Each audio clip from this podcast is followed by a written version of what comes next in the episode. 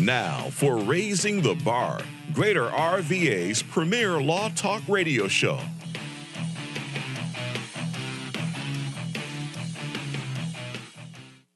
Good morning and welcome to Raising the Bar Greater RVA's Law Talk radio show.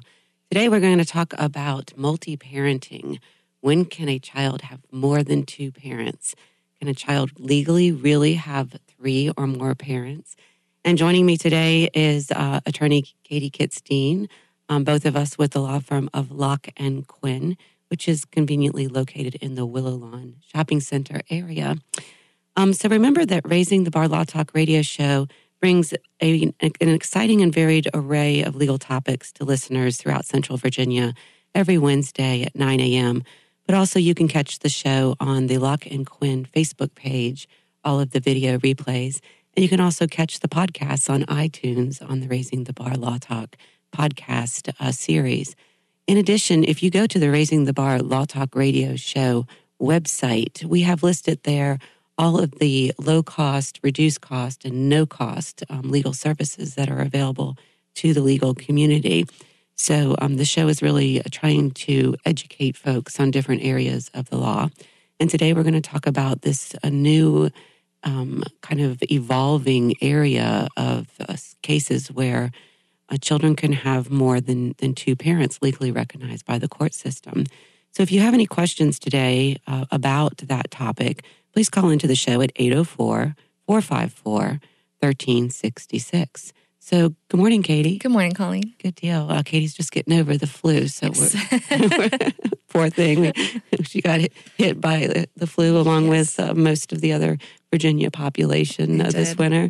So, um, but uh, nonetheless, she is a trooper to be here today, asking me questions about multi parenting. Yes, if my voice is a little lower than usual, then that is why. But um, so, Colleen, I guess uh, getting started on this topic, can you um, explain what you mean by tri parenting or, or multi parenting? Right. So, tri parenting, it's a little bit different than um, just, you know, the grandparents having mm-hmm. visitation or somebody having some, some sort of uh, third party visitation mm-hmm. rights. Uh, tri parenting is, is really where the courts have recognized that there are truly um, three legal parents. Mm-hmm. Now, there are very few cases where the courts um, actually say all three parents are legal parents that have the same rights vis a vis each other.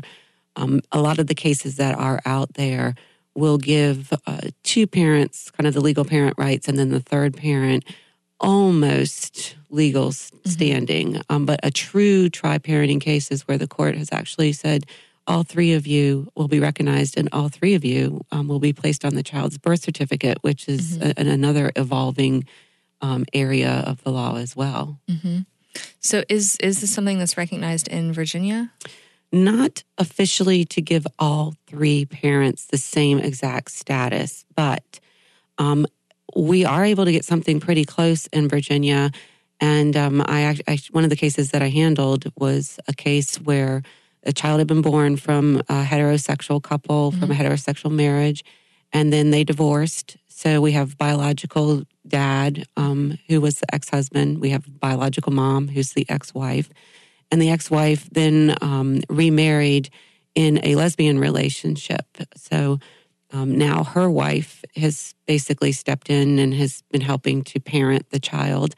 And the ex husband recognized that. Mm-hmm. So he was willing to give a joint legal custody to the new wife mm-hmm. while he still retained um, his rights of you know support and visitation well, his responsibility of support and mm-hmm. his rights of of visitation and also having um, legal custody able to make decisions for the child so um, in that case, we pretty much had the two full legal parents because the new wife did not go on the birth certificate. Right.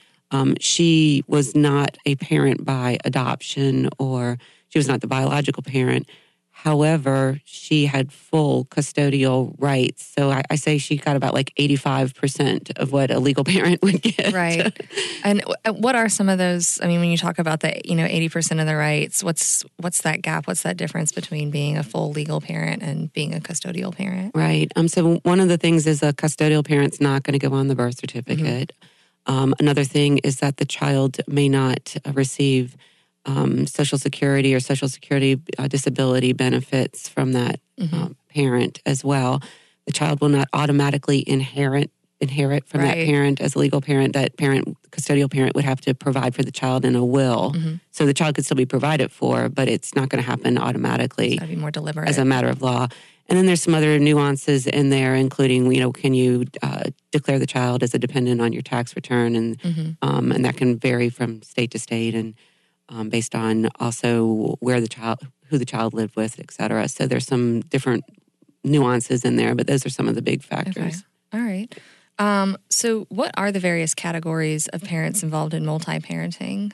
Yeah, and that's really expanded. And, you know, we do um, uh, estate planning, and uh, that's been an interesting area uh, because a lot of traditional estate planners uh, typically in wills would only recognize parents by uh, that were natural or by adoption. Mm-hmm. So it's like by birth or by adoption. Um, but now we have uh, what we consider the the genetic or biological parent. Mm-hmm. Um, but that can also be a sperm donor or egg donor. Right. And if you don't have clear a clear donor agreement, um, then we run into issues there. And then, of course, you can have a gestational parent. We have gestational carriers, and so they're not necessarily biologically related unless they're a true surrogate or mm-hmm. traditional surrogate. So you can have a woman carry a child but not be the biological parent. Um, and then we also have the presumed um, or legal parent by marriage, but mm-hmm. but that might not necessarily be the biological parent. We're going right. to talk about some of these adultery cases where, um, with tri parenting, where th- th- that's where you do get the three parent conundrum with the adulterous relationships. So, and then of course this this evolving uh, theory of the de facto or the, the, psychological parent has been evolving over the last uh, couple decades. Yeah, and it, that's one that is is really interesting. Can you expand a little bit more on what the psychological or de facto parent yeah. is? So um, it it started coming up first of all in some of the lesbian cases, um, especially a Supreme Court case out of Wisconsin, and then the Maryland Supreme Court adopted the the same um, test as a four prong test, but um, in both cases, uh, the uh, lesbian couple had used a sperm donor. Mm-hmm.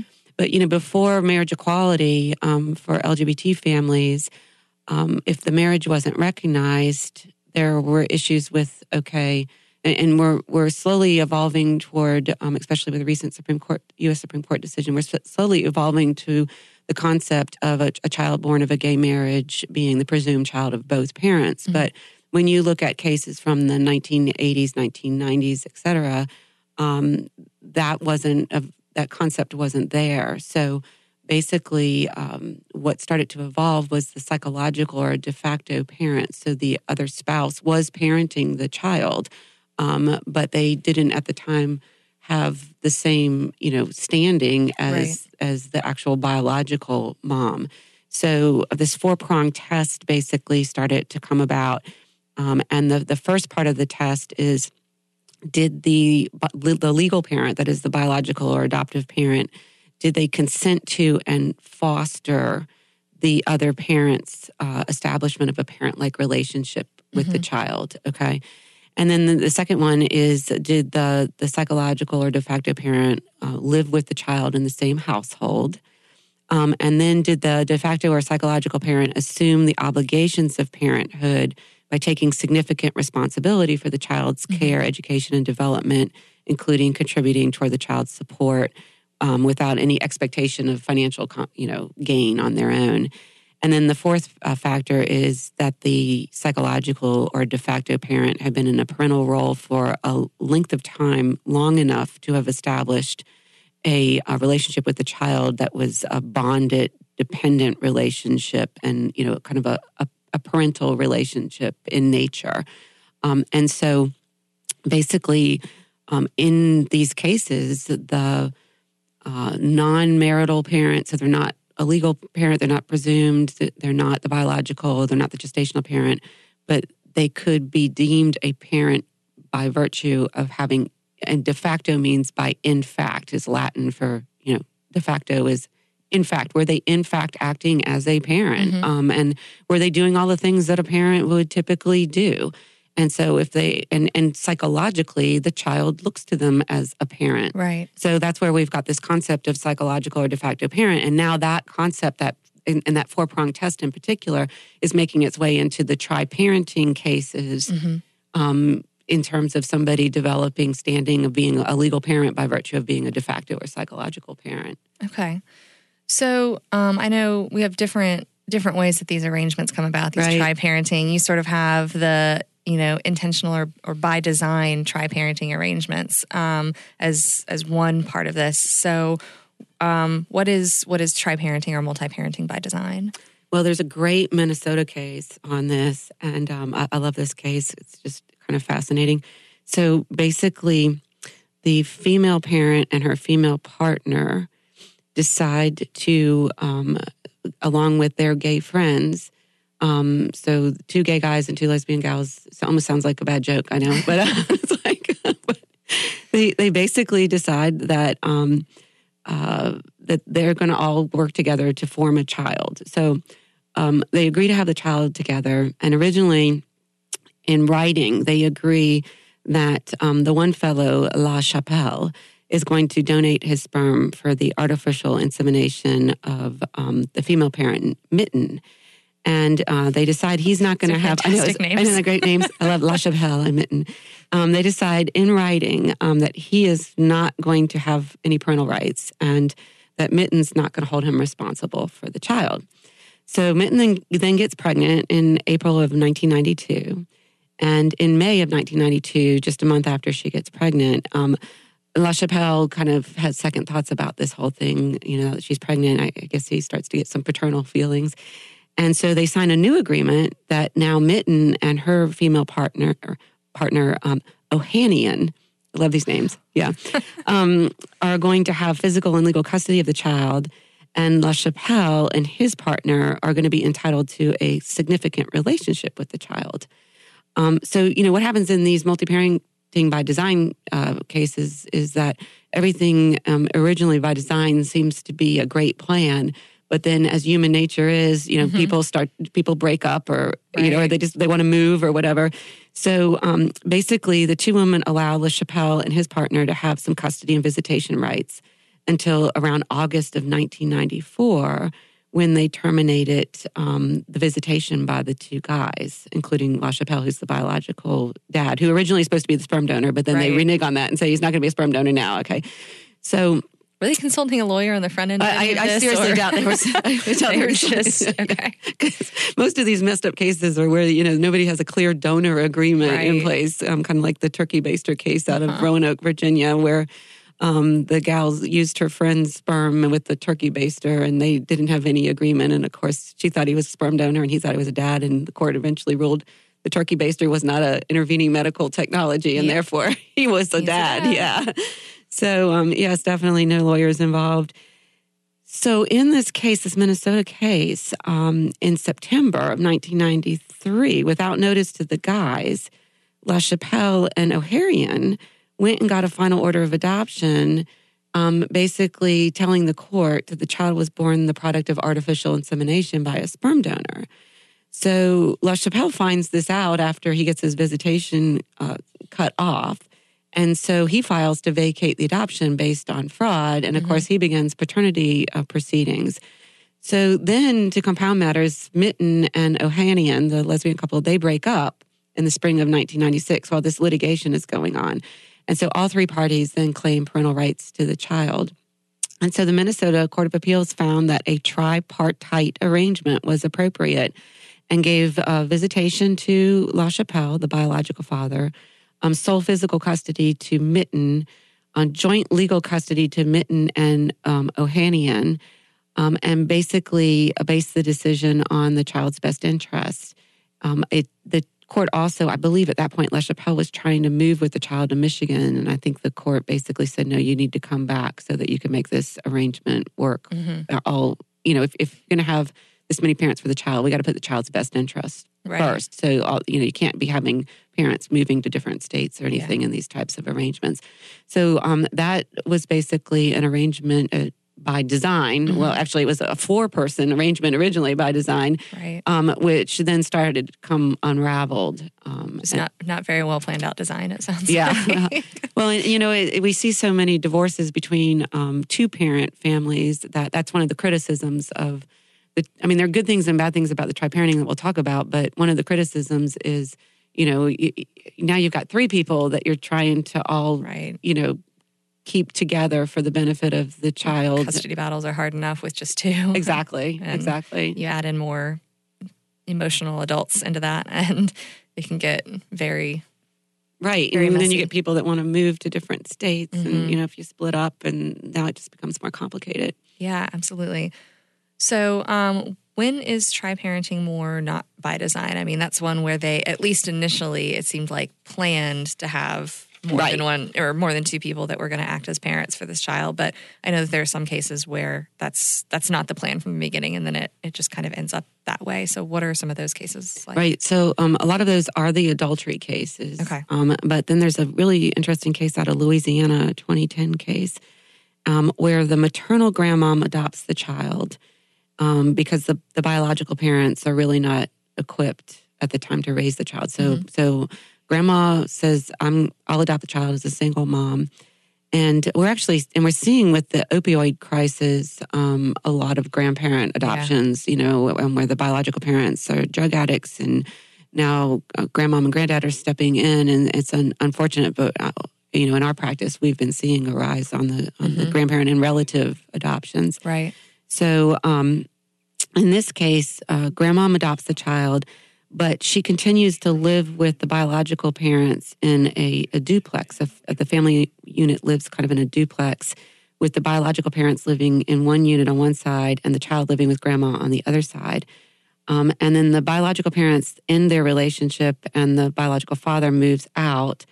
Um, but then grandmom gets into very uh, bad health. She gets really sick. Okay. Okay. And so um, the Supreme Court of Louisiana says that because grandmom adopted the child, the parents were actually non-parents at that point, and and grandmom was a parent because she was the adoptive parent. Mm-hmm. Adoptive parents step into the shoes and become a full, you know, legal parent.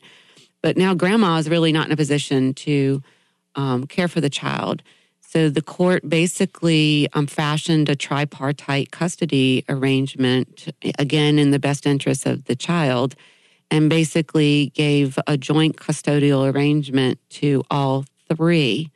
Um, so grandmom's, you know, she's still there, but she just can't physically care for the mm-hmm. child now that she's in bad health. Um, gave primary uh, custody to the to the mother, the biological mother, who is now kind of um, stepped back up mm-hmm. to the plate.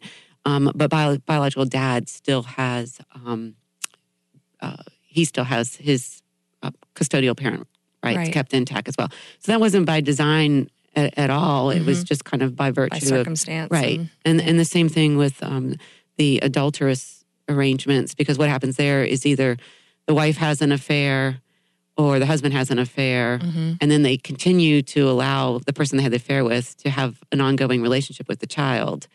And so their spouse is kind of the presumed legal parent, but then the person they had the affair with, who's the biological parent. And so there are quite a number of cases out there as well. So we've got a caller on the line. Uh, Charlie, good morning. Good morning. How are you? I'm well. Good. You've got a question for us this morning. Yes, I was wondering um, with this tri parenting, is it just with same sex couples or is it just similar to just like a custody arrangement just with the like third or fourth party? Well, it can be both, Charlie. That's an excellent question um, because just like in the um, the Louisiana case with the grandma we were talking about, um, you can have all different arrangements. You can have grandma with biological mom and dad. Um, you can have the uh, the adulterous, um, mm-hmm. you know, uh, um, affair uh, person along with the married couple. Um, you can have. Uh, there's a, a, case too um, that I studied where you had a neighbor So we had biological parents who placed the child with their maternal aunt, and then the maternal aunt allowed the neighbor to help co parent the child. Um, so we're seeing all sorts. It's not just limited to LGBT or same sex couples. Right. It's it's all different types of arrangements that are are out there that are being formed where it's basically you have more than two people parenting the child. And I would imagine in, in step parent cases, you probably get this a lot too, where you have a step parent who's really stepped in to be a parent, but you a biological parent who hasn't necessarily stepped out of Right. being a parent. Um, and I know that's an issue that comes up a lot when we do these cases in our office. Is you know, in Virginia, we're still having to terminate the rights of one parent in order to put the step parent in that in that place. Um, and but I would imagine there's some cases where maybe the parties don't necessarily want to do that. They There are. There are. Yeah. That's another good example, Kati, of, of um, these tri parenting arrangements where you have step parent now who's pretty much stepped in as the third parent. Mm-hmm. Yeah. So, um, did that answer your question, Charlie? Yes, ma'am. Great. Thank, you, Thank you. so much for calling into the show. Thank you. All right. So, um, this, yeah, the step parent cases, that's another one um, which is not necessarily by design. You Mm-hmm. know, I mean, it, people don't intend to divorce and remarry Right. necessarily. Yeah. it's not kind of planned out in advance. yeah, but you, I mean, you can, you know, end up where a kid really does have, you know, three people that are are parenting them and that they feel like are, you know, their parents in some of these cases. I would imagine. Um, so, when did cases like this first start getting reported?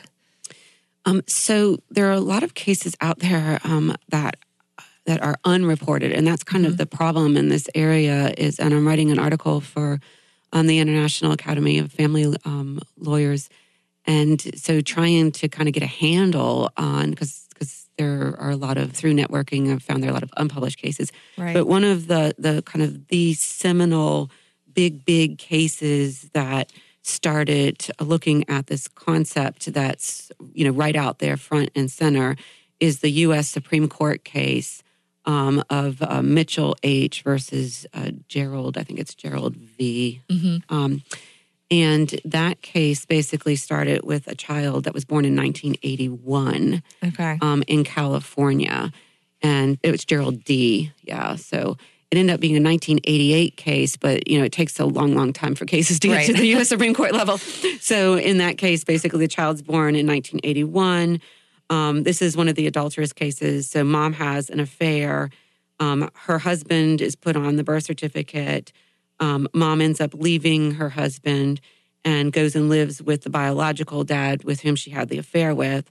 Um, she holds the child out as the biological father's, but she's also still letting the child um, have visits with the husband. Obviously, this child probably is confused about who his real dad is. Right. And um, she ends up getting back together with the husband in 1984. And so basically, um, biological dad says, "No, I'm I'm dad," and husband's like, "No, I'm dad." And so that's why you have Michael H versus Gerald D. It's bio dad versus um, legal dad husband. And so in that case, um, we're going to come back after the break and tell you what happens.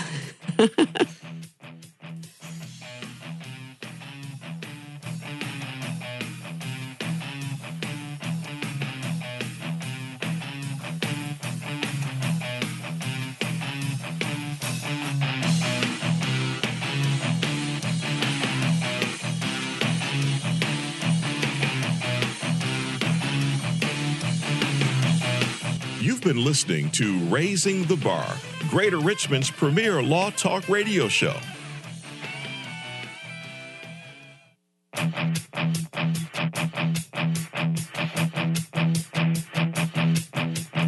Now, back to Raising the Bar.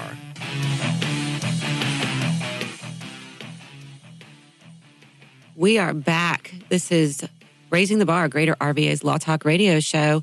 And today, uh, this is Colleen Quinn of Locke and Quinn. Uh, today, Kati Kitts Dean and I are talking about multi parenting and um, the concept of uh, when a child can have more than two parents and can actually have three legal parents.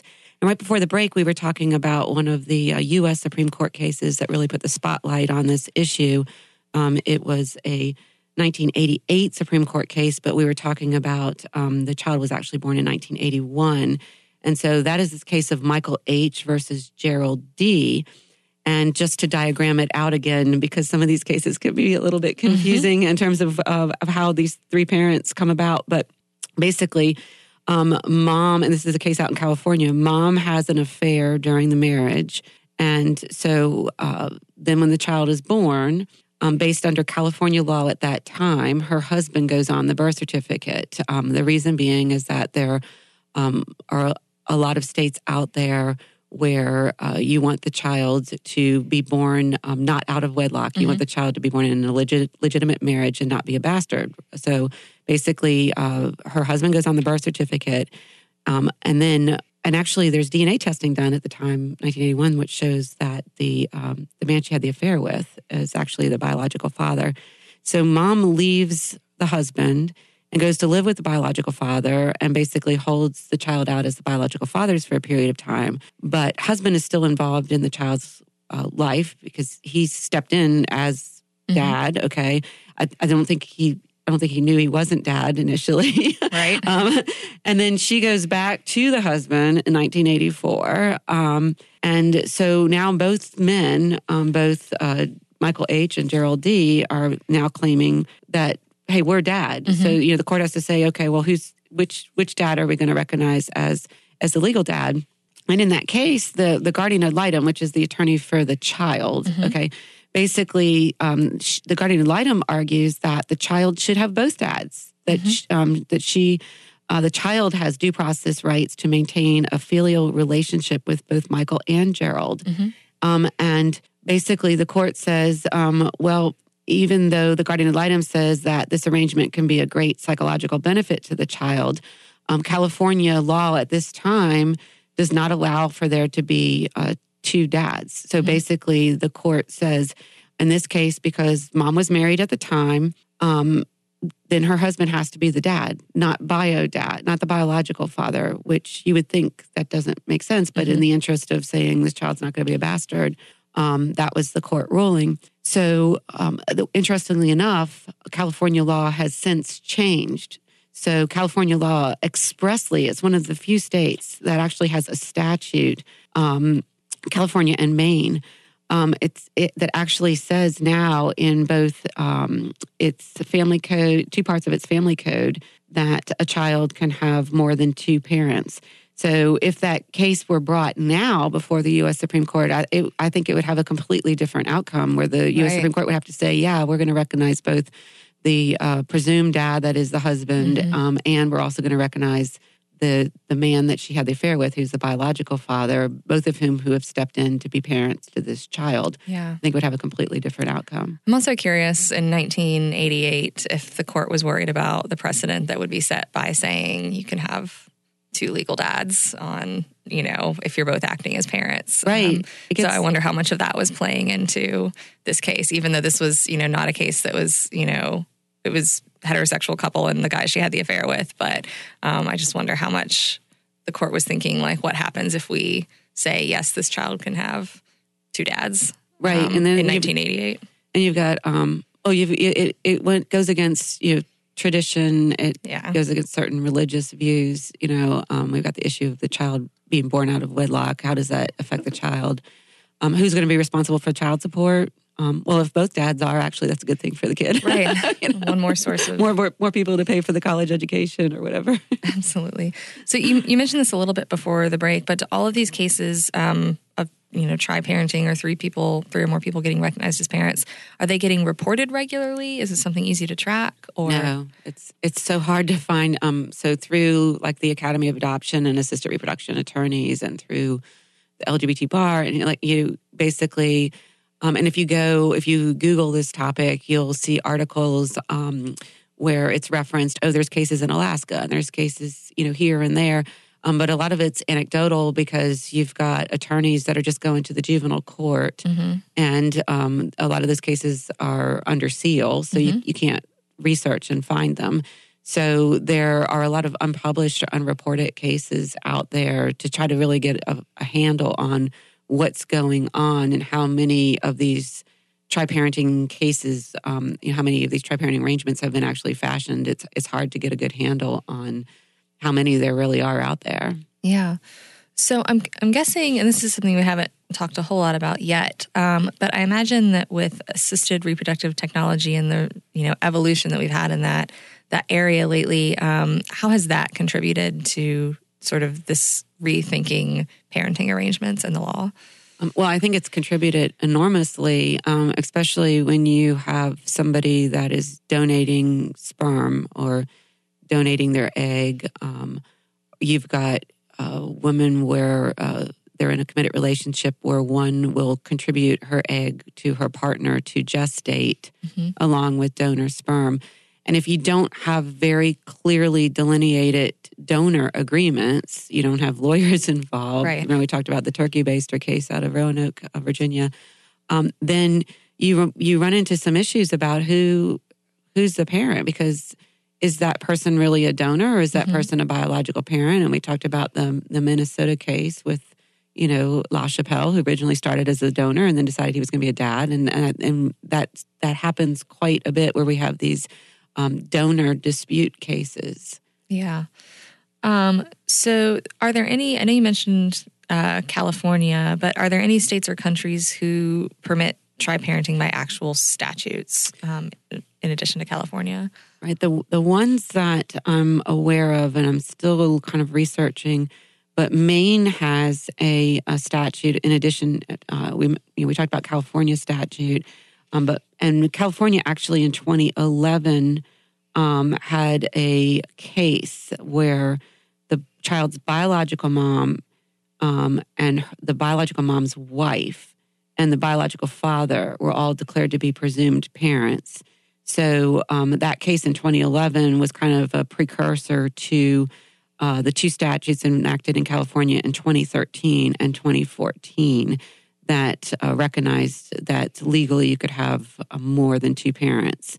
And they don't they don't in this california statutes they don't limit it to like three parents. It's just um, one of the statutes uh, says that in an appropriate action a court may find that more than two persons with a claim to parentage under the under this division are parents if the court finds that recognizing only two parents would be detrimental to the child and then it basically says the court has to consider um, all relevant factors, including the harm of removing the child from a stable, you know, placement, mm-hmm. the child's physical needs, the child's psychological needs for care and affection, et cetera. So it kind of goes into that psychological parent um, test. So there, there, presumably could be four or five parents under California statutes. Um, now there's a statute in Maine, and it's it. There's not a whole lot on it, but it was enacted in 2016 and basically, it says that um, preservation of a parent child relationship consistent with the establishment of parentage under this chapter, a court can determine that a child has more than two parents. So, again, that's not limited to, mm-hmm. to three parents either. Um, arguably, in Maine, you could have four parents, five parents. Um, yeah. And there's, I wasn't, I haven't been able to find a whole lot um, in terms of how that statute has played out yet in mm-hmm. Maine. And then in Canada, um, and it's only in certain provinces um, that, uh, but that they've recognized um, the uh, that a child can have more than two parents, and that actually prior to that was the statute in 2016 um, in Ontario, and actually prior to that statute, the Ontario Court of Appeals in a 2007 case uh, recognized that there were could be three parents in this case of AA versus BB. And again, this is one of those ones where you have to kind of diagram it out. But anyway, in that case, um, um, A and her partner C had been in a stable um, same sex union. Um, and then they decided to start a family with the assistance of their male friend B. Mm-hmm. Okay, so A, B, and C, A, B, and C, and again, one of these, um, you know, kind of let's all have a child together by design and they decided that it would be in the child's best interest for B to remain involved in the child's life. So you have um, biological mom and biological uh, dad, who are the child's legal parents, but they also want A, the non biological parent, who's the wife of mm-hmm. the biological mom, to be recognized as a mom. And um, A and C did not want to get an adoption order because that would cause B to lose her status. Mm-hmm. So A brings an application for a declaration that she's the child's mom. And while the court says that there's a legislative gap in this case, um, they want children all to have um, equal status, and quality of status for the child means recognizing all of that child's parents, whether born in or out of the marriage. And so basically, that case says um, we're going to recognize um, both moms. And in that case, the child actually at that point, I was in her teens, and she said, I just want both of my moms recognized as my moms. Mm-hmm. And um, the court in that case said it would help the government and the law, it would help if the government and the law recognized that I have two moms. This is what the child said. Um, it would help more people to understand. It would make my life easier. I want my family to be accepted and included, just like everyone else's family. So, um, you know, this this child has two moms and a dad, and want it to feel like I I want to be able to hold them out, you know, as legitimate and legal. And and the court said, yep, this is in the child's best interest. And then, um, not long after that, then we have the Ontario statute that says Yeah. you can have more than two parents, but we have to. Uh, the way Canada's broken up, that's kind of just limited to one part of Ontario. I mean, to one part of Canada, which is Ontario. So, um, those are the the countries and states uh, with actual statutes. Mhm. Um, and then we get into the issue of is there case law, which is different than statute. Statute would be the legislature actually issuing a statutory provision that this is blessed by the legislature as opposed to being fashioned by the courts with case law. Okay. And I imagine in these cases, especially when it's when there aren't statutes, they seem to be really fact specific. I mean, when you're Yeah. looking at this best interest of the child, you know, standard, that's the court's really going to take a close look at, you know, what is really going on in the situation, what are the, you know, relationships of all of these, you know, parents to the child and what's what's really best. I mean, in that case you have a teenager who can, you know, sort of speak for themselves and um, Right. and and talk to the court, but it seems like these are all really, you know, case by case before you have a statute on the books. They are, and some of them, you know, folks are fighting. But in the cases where they all say, "Yes, we want, Mhm. we're one happy family," this, you know, AA versus BB, they're like, "Look at we, this is working. We're, you know, we we've got a great two mom, one dad arrangement for this child, and it's working for the child, and the child says it's working. So it's kind of hard for the court to say no to to blessing all three parents. Right, right. Um, really interesting. Um, so, what about um, putting more than two parents on a birth certificate? Do these places that allow it by statute um, also allow that, or is that allowed anywhere? Yeah, and it gets a little bit um, more complicated because you've got cases out there where the court finds that there are, in fact, three equal legal parents, um, but they don't have a statutory scheme that allows all three to be put on the birth certificate. And then it becomes a little bit more complicated in terms of, okay, well, which ones do get to go on the birth certificate? Right. Um, but in terms of uh, cases that we know about, um, we know that in Florida, um, that at least uh, three people, two moms and a, and a, uh, a sperm donor, but he really wasn't a donor because if, you, if you're a donor, you're you know you're basically not a parent. But in this case, um, the biological father and the two moms were put on the birth certificate um, in an unpublished opinion in the Miami Dade Circuit Court. Um, so again, it's an unpublished opinion, Mhm. you know. So it's it's, it, but it apparently is is out there. And then um, both Argentina and Brazil have allowed all three names to be placed on the child's birth certificate. Um, the Brazilian case is uh, again two married women and a male friend who helped them conceive the child.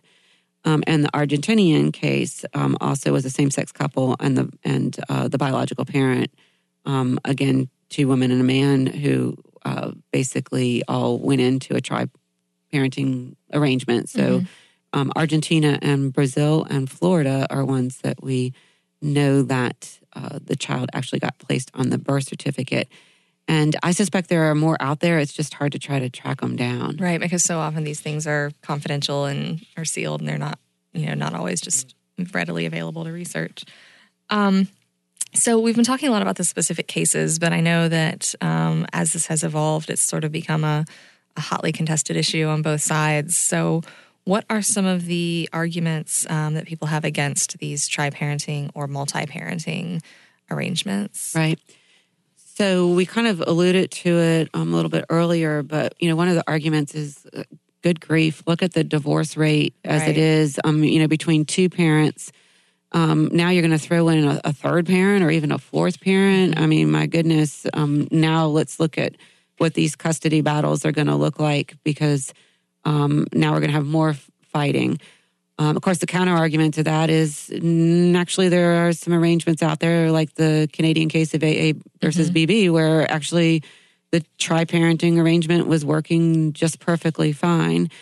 So, um, you know, some uh, folks that are more on the conservative religious side um, feel that um, a child should just have two parents that are the the the two legal parents that are married to each other. Mm-hmm. Um, so, and that that goes back to that uh, U.S. Supreme Court case, um, you know, uh, that rose out of California. Um, the argument is that we shouldn't have we shouldn't be recognizing uh, parents of a child um, born out of wedlock. You know, so the the legal presumption needs to be that it's it's the husband and the wife, or the wife and the wife, or the husband and the husband. Um, now that we have marriage equality, and it shouldn't be some other third party. Um, so there's so it's kind of the argument that it's steeped in tradition mm-hmm. and accepted family structure and accepted marital presumptions of the child being born of the marriage. Um, so that's basically um, one of the strong arguments. Another one is that um, a concern about abuse. That this is where are we going to stop this? Like, uh, can having multiple parents uh, basically allow cults to form, you know, where um, basically a number of parents can all uh, have some sort of cult control over the, the child. Um, why not form a, a, commune or a religious organization or a sect, you know, where we're bringing these children in and they're being parented by four or five parents. So there's this concept of uh, how far are we going to allow this to go? Mm-hmm. Um, and of course, the um, you know what what truly is in the best interest of the child, and that cuts both ways, both for and against. It just depends on the level of conflict in the multi-parent relationship. Okay. So those are some of the. Another one is a lack of stability for the child. Some people argue that having more than two parents, the child's going to be unstable and confused. Um, that flies in the face of the counter argument that the more parent the child has, the greater the stability. Mm-hmm. So you know, you've got yeah, people arguing both sides of it. Right. So, so what are some of these arguments in favor of? You know, I mean, obviously, courts have started to recognize this. State legislatures have, you know, a couple of them have started to recognize this. So, what's what's the basis for that? Well, you know, some the biggest argument is that just more people to love the child, mm-hmm. you know, love and raise and and um, uh, be able to pool financially together to to uh, benefit the child, and so that um, if the child truly has more than three people, and it's not limited to you know same sex relationships or adulterous relationships, but you mentioned earlier, Kati, the step parent mm-hmm. relationships mm-hmm. where there really truly are, you know two, uh, three parents that are all stepping in to help parent the child. Um, we've got you know grandma and relative. We've got other uh, relationships where um, you know other people are stepping in and doing the hard work of raising a child. So another argument is just fundamental human rights mm-hmm. that humans have the right to define their identity um, the way, uh, both in a practical and an abstract sense. Mm-hmm. And so um, another one is that um, why discriminate? You know, uh, you got parents in a tri-parenting arrangement. Why, why be discriminatory about that? You know, um, and uh, we've got the TV show at Three's Company, and yeah. you know, so, you know um, the other thing is equal footing among parents. Mm-hmm. So um, again, okay, so you you had the affair. Well, why should the biological parent you know, basically who you had the affair with. Why why should they be precluded from being a parent? Mm-hmm. Um, why should they be punished? Because I mean, they well, they were in the affair, but you know, right. they they did uh, basically conceive the child. Um, scientific advances, of course, you mentioned assisted reproductive technologies. Mm-hmm. That's kind of changing the the framework, and you know, we've got changing societal norms. I mean, you know, just over time. Um, that and honoring parties' intentions. Mm-hmm. Um, if people want to form uh, different types of parenting structures uh, and they can make it work, yeah. why limit it? Well, and it sounds like in a lot of these cases that by the time they get to the court, I mean, the parental relationships between the child and these people that's happening anyway you know whether right. or not the court or the state recognizes you know the these people as legal parents they essentially are in a lot of these cases you know even without the you know the court order or the birth certificate or whatever you know thumbs up from the government they're getting um you know it sounds like it's it's already happening right um, you know in these cases anyway um so is there any historical basis for this, or is this just a totally new idea? You know, I was thinking about this because, you know, I'm a scuba diver, mm-hmm. and I was thinking, you know, if you look at dolphins, okay, okay, so I mean, there there is a, a lot of um, human history here too, but just look at um, animal behavior. Mm-hmm. Okay, so you know, uh, my husband and I were scuba diving on one trip, and um, we had the the first pod of dolphins go past us. Well, the way dolphins are is the first pod is of all the scouts, and those are the the the males that typically swim as couples, um, and they are the scouts, and they they swim in the first pod. Okay, and then the second pod that went past us, um, which was really beautiful and amazing, uh, was the nursery. Okay, and in the nursery you have um, the mothers and the sisters and the grandparents um, all um, and it literally the dolphins um, you have the big dolphins with holding the fins of the the babies and yeah and the the the younger junior dolphins and so the nursery pod is uh, consists of all of the the women the you know the, the ones that have hooked up with the scouts that are you know the male guys um, the ones that haven't the sisters the mothers the grandparents that they're they're all essentially parenting the junior dolphins. Yeah. Okay, so we have this in in um, in animal behavior, and then when you think about um, uh, certain aspects of the, of the the Mormon Church. Um, uh, certain close family units, tribal units, um, nomadic units. Mm-hmm. Um, if you think about um, uh, folks traveling together, gypsies, um, if you think about folks living in communal um, uh, areas, Indians, Eskimos, um, if you look at uh, just families that uh, live together and are close together. Um, more and more, we've got grandmom and granddad living in the home.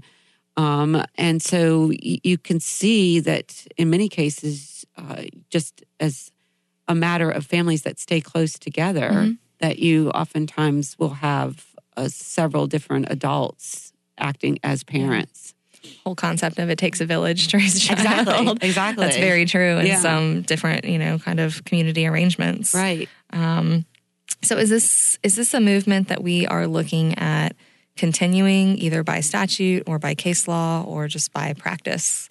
I think we are. I mean, if we if we look at kind of the evolving things that are happening around the world, mm-hmm. um, we look at uh, the published case law that we know about. We look at uh, the unpublished case law that we're becoming more and more mm-hmm. aware of.